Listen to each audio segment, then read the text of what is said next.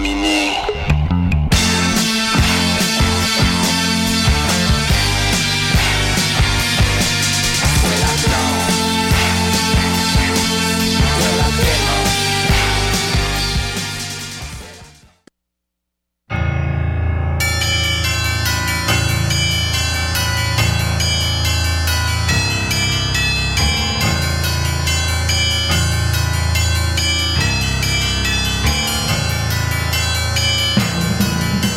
Bonsoir à tous, bonsoir à toutes, vous êtes sur Choc, c'est le tome 13 de Mission Encre Noire, chapitre 172.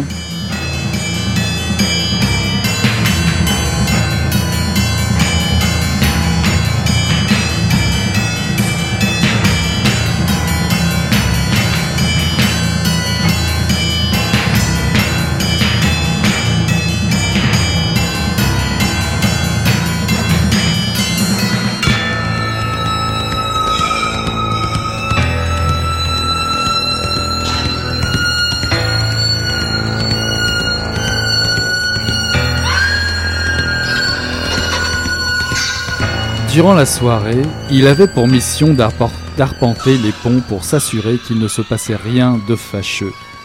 De la simple bagarre à l'incendie. La partie avant du pont inférieur, au-delà du grand escalier, constituait une sorte de salon à ciel ouvert, un enclos meublé de sièges en rotin et décoré de plantes en pot. Et il remarqua que ces lieux étaient surtout fréquentés par des personnes âgées, servis par quatre garçons qui leur apportaient des monticules de glace dans des seaux en argent. Le bateau descendait paisiblement le cours du fleuve en vibrant de toute sa cargaison et de toute sa carcasse, se frayant à la vitesse du courant un chemin entre les cargos amarrés en quarantaine, et une légère brise délicieusement rafraîchissante montait de l'eau. Il faut dire que si les passagers venaient évidemment pour danser et boire, ils voulaient aussi échapper aux pavés surchauffés de la ville et à la fournaise de leur maison, dont la température ne baisserait pas avant minuit. Bonsoir à toutes et à tous. Nous vous souhaitons en préambule et avec grand plaisir, avec toute l'équipe de Mission Encre Noire, une bonne année 2015. Alors évidemment, il faut le constater, elle commence de façon euh, plutôt abrupte et assez implacable pour la culture. Euh, le tragique attentat de Charlie Hebdo, euh, bien sûr, nous rappelle la fragilité de nos systèmes démocratiques et surtout que la prise de parole n'est pas un geste vain et visant uniquement à distraire. Pour y voir un peu plus clair sur l'esprit du journal de, Charlie Hebdo et en savoir davantage sur les hommes qui l'ont fait, ce journal, euh, je vous livrerai quelques suggestions de lecture, disons une, euh, sélection de livres complètement subjective, euh, mais que vous pourriez vous procurer en librairie ou en bibliothèque. Et je dirais ce pour vous aider à connaître mieux l'état d'esprit et l'idée derrière la satire ou l'image satirique chez Charlie Hebdo ou ailleurs. je voudrais préciser que la caricature, selon moi, est une façon synthétique assez, euh, je dirais, je trouve assez inouïe et, talentueuse euh, de résumer des idées pour provoquer euh, un débat, une réaction forte ou, l'envie d'une lecture pour en savoir plus, pourquoi pas, ou sur un sujet d'actualité ou en tout cas un sujet de société. Après tout, après tout, à chacun ses points de vue bien entendu, mais il me semble quand même que la caricature permet en un coup d'œil acéré pour rapidement suggérer l'essentiel d'un message facilement identifiable, on va dire quel que soit euh, son statut social ou son âge. Euh, évidemment, euh, certains, certains auteurs sont plus doués que d'autres à ce jeu-là. Mais revenons d'abord à, nos moutons. Euh, justement, pour commencer euh, l'année, euh, je viens de vous lire un extrait d'un roman qui peut aussi nous éclairer sur certains thèmes de cette actualité, cette dramatique actualité, en particulier ceux de la vengeance, ou encore le thème du sentiment de perte ou d'abandon, ou encore l'attachement familial, le sentiment de culpabilité ou la force des liens du sang. Tout cela se retrouve dans cette lecture surprise de la période de Noël. Ce roman, s'intitule Nos disparus. Il est de Tim Gautreau, et est paru en 2014 aux éditions du Seuil. Alors c'est un roman qui est, campé, qui est campé en Louisiane au lendemain de la Première Guerre mondiale. Page après page, gorgé de misère, gorgé de moustiques, nous longeons le fleuve Mississippi au rythme du jazz, des bagarres sur les ponts de bateaux à roues et des escales près des bayous infestés évidemment de crocodiles et reptiles. Chaleur écrasante, ambiance poisseuse, sous les reflets huileux des eaux traîtresses du Mississippi, un homme, Sam Simono, part à la recherche de son passé, de son héritage, pour mieux agripper sa réalité d'homme d'aujourd'hui, euh, un père responsable d'une famille qui, euh, veut, veut pas, s'agrandit de plus en plus. Sam est courageux, obstiné par sa quête et sa droiture. Il travaille sur son besoin de savoir la vérité sur son passé sans se faire emporter par son désir de vengeance qui viendrait ternir, obscurcir sa véritable démarche. Alors il se doit de grandir dans l'épreuve et enfin s'approprier son destin pour pouvoir construire son histoire à lui. Et pour construire son histoire, hmm, l'auteur Tim Gautreau multiplie les fausses pistes. D'ailleurs, le roman débute lors de la guerre de 1918, comme je l'évoquais euh, plus tôt, plus précisément le 11 novembre 1918 en France à la, à la fin de cette guerre. Vous apprenez de suite, dès le début euh, de la lecture, que toute la famille de Sam Simono, le héros, est assassinée en Louisiane alors qu'il n'est qu'un bébé. Et pourtant, et pourtant, patientez, euh, chers lecteurs et chères lectrices, ce n'est pas encore le temps de s'en préoccuper. Pour le moment, vous, arpentez les champs de bataille euh, français, impatient de faire un lien entre cette histoire de père de famille et ce champ de bataille en France, entre l'Amérique et la France. Quel rapport? Eh bien, revenu de sa démobilisation, embauché dans un grand magasin de la Nouvelle-Orléans, en charge de responsable d'étage, son destin va drastiquement bifurquer à ce pauvre Sam Simono. Il va être limogé alors qu'une petite fille sera enlevée quasiment sous ses yeux. Rongé par le démon de la culpabilité, il va s'embarquer sur le bateau à vapeur où travaillent les parents de Lily, la, jeune fille qui a été enlevée, puisqu'ils sont musiciens. Il décide de se lancer à la poursuite des ravisseurs et de retrouver la petite Lily. À force de péripéties en tout genre, il se retrouvera face à son propre passé, celui-là même qu'il croyait avoir si bien refoulé beaucoup de rebondissements dans ce roman, c'est avec un charme fou que Tim Gautreau nous fait transpirer sous la moiteur fétide des marais, de son inspiration et des péripéties qui conduiront son personnage Sam Simono à une profonde réflexion sur le besoin de vengeance, refuser le goût amer du sang des autres pour restituer la mémoire des siens, par exemple, et ce qui nous rappelle un petit peu notre actualité du moment. En tout cas, Tim Gautreau ne nous épargne rien. Les robes western en crinoline, les bateaux à roues, les personnages rudes et violents du Sud, le suspense bien sûr et les rebondissements en prime. Donc je vous recommande fortement euh, cette lecture, une fresque noire au charme suranné, un écho lointain et grisant d'une Louisiane où l'on parlait, on parlait encore euh, français. Un récit en tout cas euh, bien ficelé, baigné par le clapotis des eaux du Mississippi. Tim Gautreau, euh, Nos disparus, paru en 2014 aux éditions du Seuil. On écoute un interlude musical, Parquet Court, You've Got Me Wondering Now.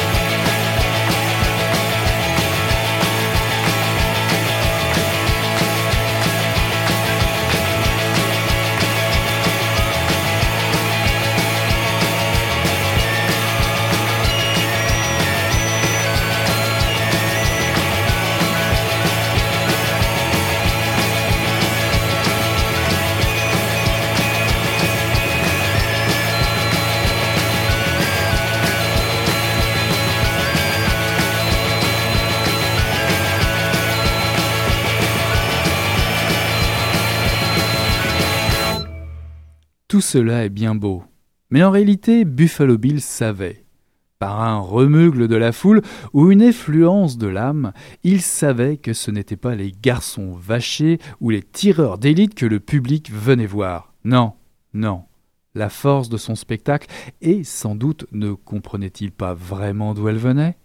L'idée dont il tirait son authentique substance, ce qui le rendait irrésistible, c'était la présence des Indiens, de véritables Indiens. Oui, oui, oui, les gens ne venaient sans doute que pour ça. Oh, oh, ils l'ignoraient eux-mêmes, bien sûr, car la plupart d'entre eux méprisaient les Indiens. Mais c'était bel et bien pour les voir, et seulement pour ça qu'il se saignait aux quatre veines et prenait un billet à chaque membre de la famille et s'asseyait, bien sagement, en rang sur les gradins. Il fallait donc que Buffalo Bill en montre des Indiens. Et pour qu'un tel spectacle prospère, il devait dénicher sans cesse de nouvelles vedettes. Pour cela, il y avait, hormis Buffalo Bill lui-même, le major John Burke, son impresario. Comme la plupart de ceux qui portaient manchette en ce temps-là, le major John Burke n'était pas du tout major. On le trouvait parfois cité sous le nom d'Arizona John, quoiqu'il ne soit non plus jamais allé en Arizona. C'était juste un margoulin de la pire espèce. À cette époque, le premier zozo venu pouvait fonder une ville, devenir général, homme d'affaires, gouverneur et pourquoi pas président des États-Unis. C'est peut-être encore le cas. Et lui, John Burke, avait senti venir la grande machine du spectacle, et il était devenu l'attaché de presse de Buffalo Bill, son agent publicitaire. Il fut le plus grand agent et le plus farfelu de tous. Lui qui avait été journaliste, courtier, directeur d'une troupe d'acrobates, grâce à une rencontre parfaite de l'homme avec son temps, il inventa le show business. Voilà, c'est un extrait de notre deuxième roman de la soirée. Euh, il s'agit de Tristesse de la Terre d'Éric Vuillard, paru en 2014 aux éditions Actes Sud. Le spectacle est l'origine du monde. C'est sur cette phrase que s'ouvre Tristesse de la Terre. Il est publié d'ailleurs ce roman dans la collection Un endroit où aller. Alors ici, on s'intéresse aux origines du grand, grand, grand spectacle, le fameux show business. C'est le lien qui nous relie, soi-disant, aux vraies choses de la vie, à notre vie, dans ce cas-là d'extraordinaire, au quotidien, un spectacle qui part dans le livre euh, à partir de photos en noir et blanc d'un temps révolu, recueillies par l'auteur Éric Vouillard patiemment, les preuves d'une mémoire faite de rêves de pacotille, de demi-vérités, de faux semblants bien sûr. Et ce spectacle, véritable mise en scène de l'histoire avec un grand H, a fleuri au même titre que, disons, la science sur les déchets que la mort ou la capture servile nous laisse héritage. Pour observer ce phénomène de la naissance du spectacle de masse, Éric Vuillard précise en sous-titre une histoire de Buffalo Bill Cody. Il a choisi la chronique de la vie du fameux Buffalo Bill Cody. C'est surprenant? Bah non, pas du tout. Sortir le mythe de Buffalo Bill, le grand cow-boy aux vestes à franges, le personnage de spectacle pour mieux mettre en lumière l'homme de la rue, soit en tout cas, sont si loin, enfin ce personnage de la rue si loin de son avatar, Bill Cody. Buffalo Bill est l'homme derrière le premier plus grand spectacle du monde.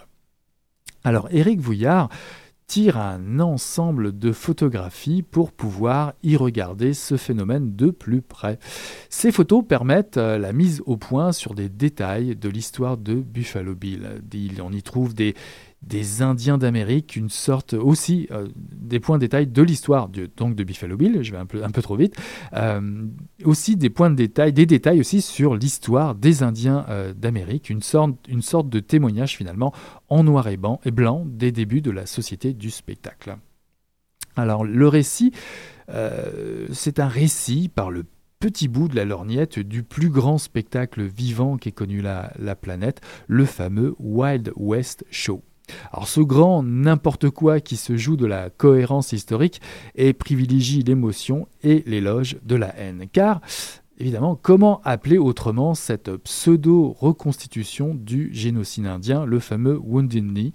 Wounded Knee, là, renaît jour après jour sous vos yeux durant le spectacle, euh, ébahi, euh, ce qui ébahit les yeux du spectateur et, euh, et pour le coup finalement le lecteur, car ces Indiens qu'on assassine une nouvelle fois dans le spectacle et chaque jour et dans la mémoire même de ceux qui ont fait l'histoire de ce peuple et pour la grande gloire évidemment du colonisateur. Alors Éric Vuillard met en place un procédé judicieux euh, de mise en abîme de la vie intime de Buffalo Bill, jusque dans ses anecdotes euh, les plus sordides. Alors évidemment, c'est un, héros pathétique qui devient euh, l'ombre de lui-même. ce curieux individu que nous allons découvrir au, fur et à mesure de la lecture est beaucoup plus complexe qu'il n'y paraît et qui soudainement, du jour au lendemain, prend la forme d'une légende.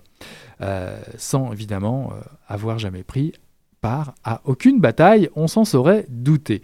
En contre-champ de Buffalo Bill euh, se voit aussi ou se lit aussi l'histoire de la fin tout aussi abjecte de Sitting Bull, le fameux chef amérindien, devenu finalement le faire-valoir moderne de toutes les frustrations du peuple que représentent tous ces spectateurs et tous ceux qui fantasment ce type de spectacle. Alors à force de photos d'origine qui doucement introduisent chaque chapitre du livre, on y trouve des autochtones, des vaincus donc forcément, ou des vainqueurs qui s'exhibent salement en support du récit ou l'inverse. Ces images d'un autre temps qui semblent encore nous interroger, euh, eux, ces autochtones ou ces euh, vainqueurs euh, dans leur étonnement, qui semblent se dire à quoi cela va-t-il vous servir de nous mettre en image et, et, nous, de nous demander finalement dans la lecture pourquoi les tuer une nouvelle fois à travers l'image et pourquoi pas à travers le texte, si ce n'est pour nourrir un fantasme de massacre ou de conquête que sais-je, peut-être, ou pire, euh, pour nourrir notre fausse compassion. Allez savoir, chacun euh, peut y trouver un peu ce qu'il veut. En tout cas, voici une lecture qui permet une réflexion sur notre rapport aux images, notre rapport à la vérité, au manque peut-être de mise en contexte si souvent utilisé de nos jours dans, les médias, dans les journaux. À quoi cela peut-il encore servir euh, semble nous demander Éric Vuillard. Serait-ce aussi une manière de poser euh, la question par l'auteur de savoir si nous avons finalement euh, conscience aujourd'hui de quel bord de l'image nous figurons. Sommes-nous dans l'image ou tellement hors de l'image? Hmm. Tout n'est que le début d'un simulacre de spectacle, semble dire l'auteur. Un livre qui vient donc à point euh, nommé pour nous jaser de la réalité des, des informations que l'on nous construit à travers le portrait controversé d'un homme pour qui le spectacle va, être, va représenter toute une vie, Buffalo Bill une carrière qui va le ronger, un homme qui va être pris lui-même dans le cirque infernal qu'il a créé. C'est une réflexion euh, très documentée et érudite donc. Euh, le style de Éric Vuillard peut paraître un peu sec parfois. J'avoue que j'ai quand même été assez euh, happé, été happé pardon, assez rapidement par les excellentes descriptions des personnages. J'ai vraiment aimé cette lecture de bout en bout. Encore une fois, une lecture de Noël. Tristesse de la Terre d'Éric Vuillard, paru en 2014 aux éditions Actes Sud.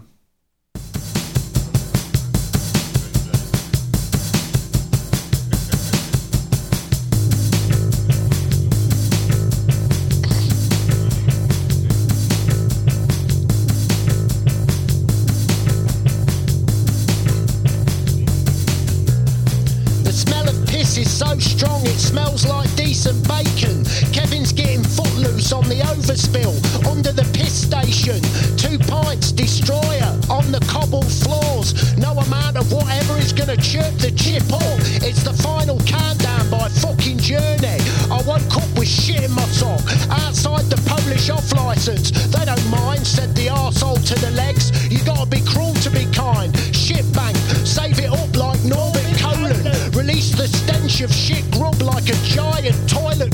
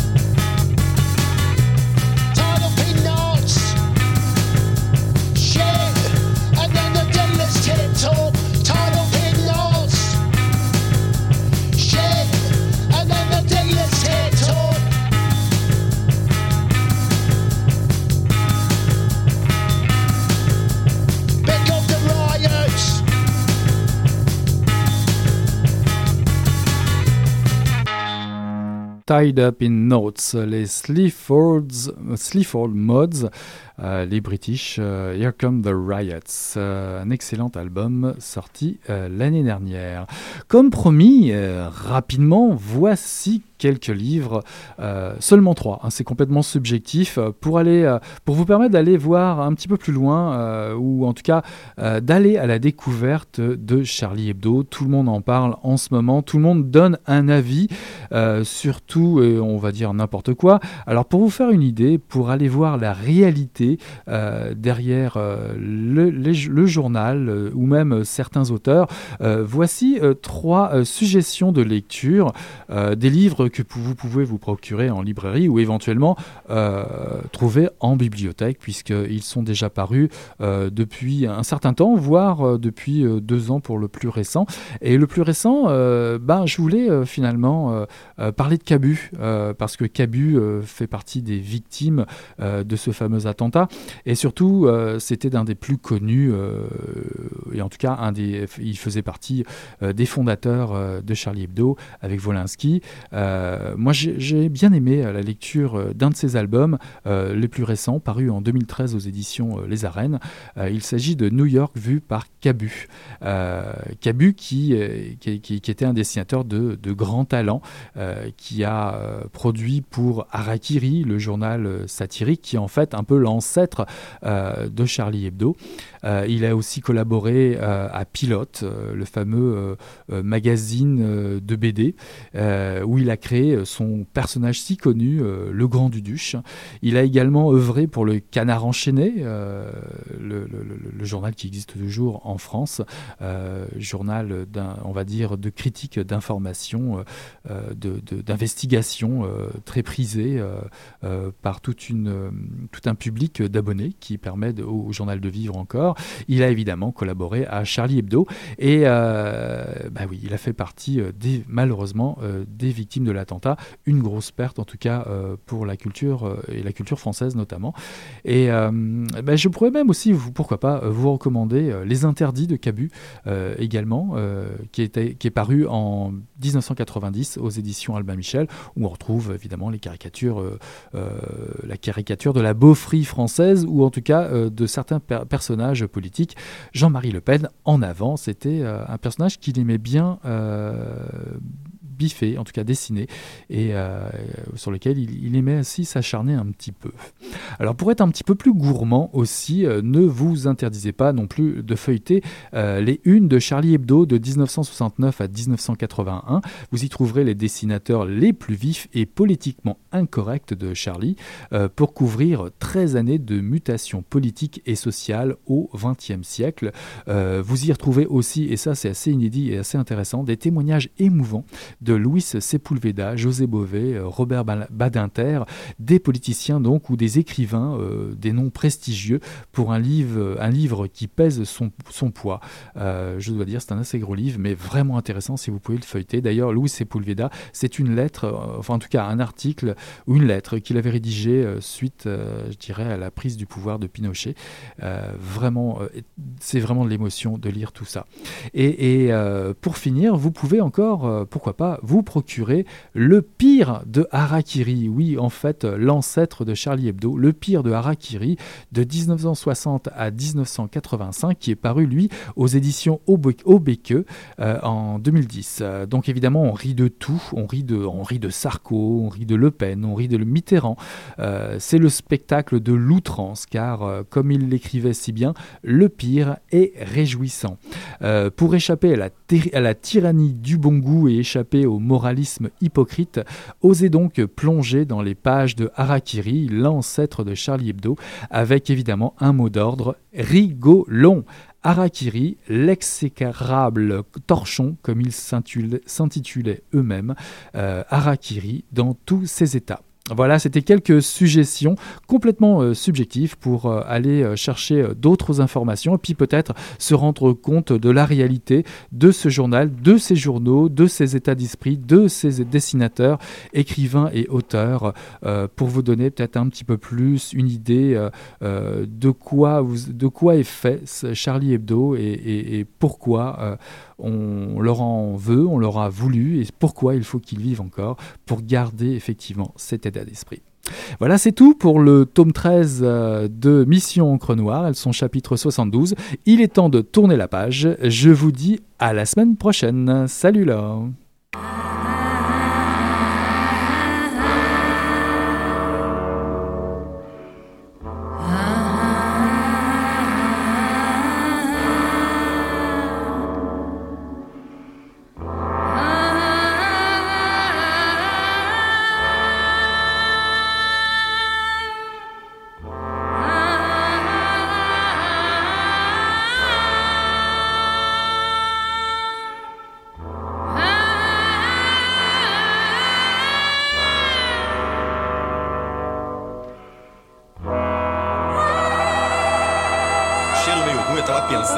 coisa e fedeu as coisas.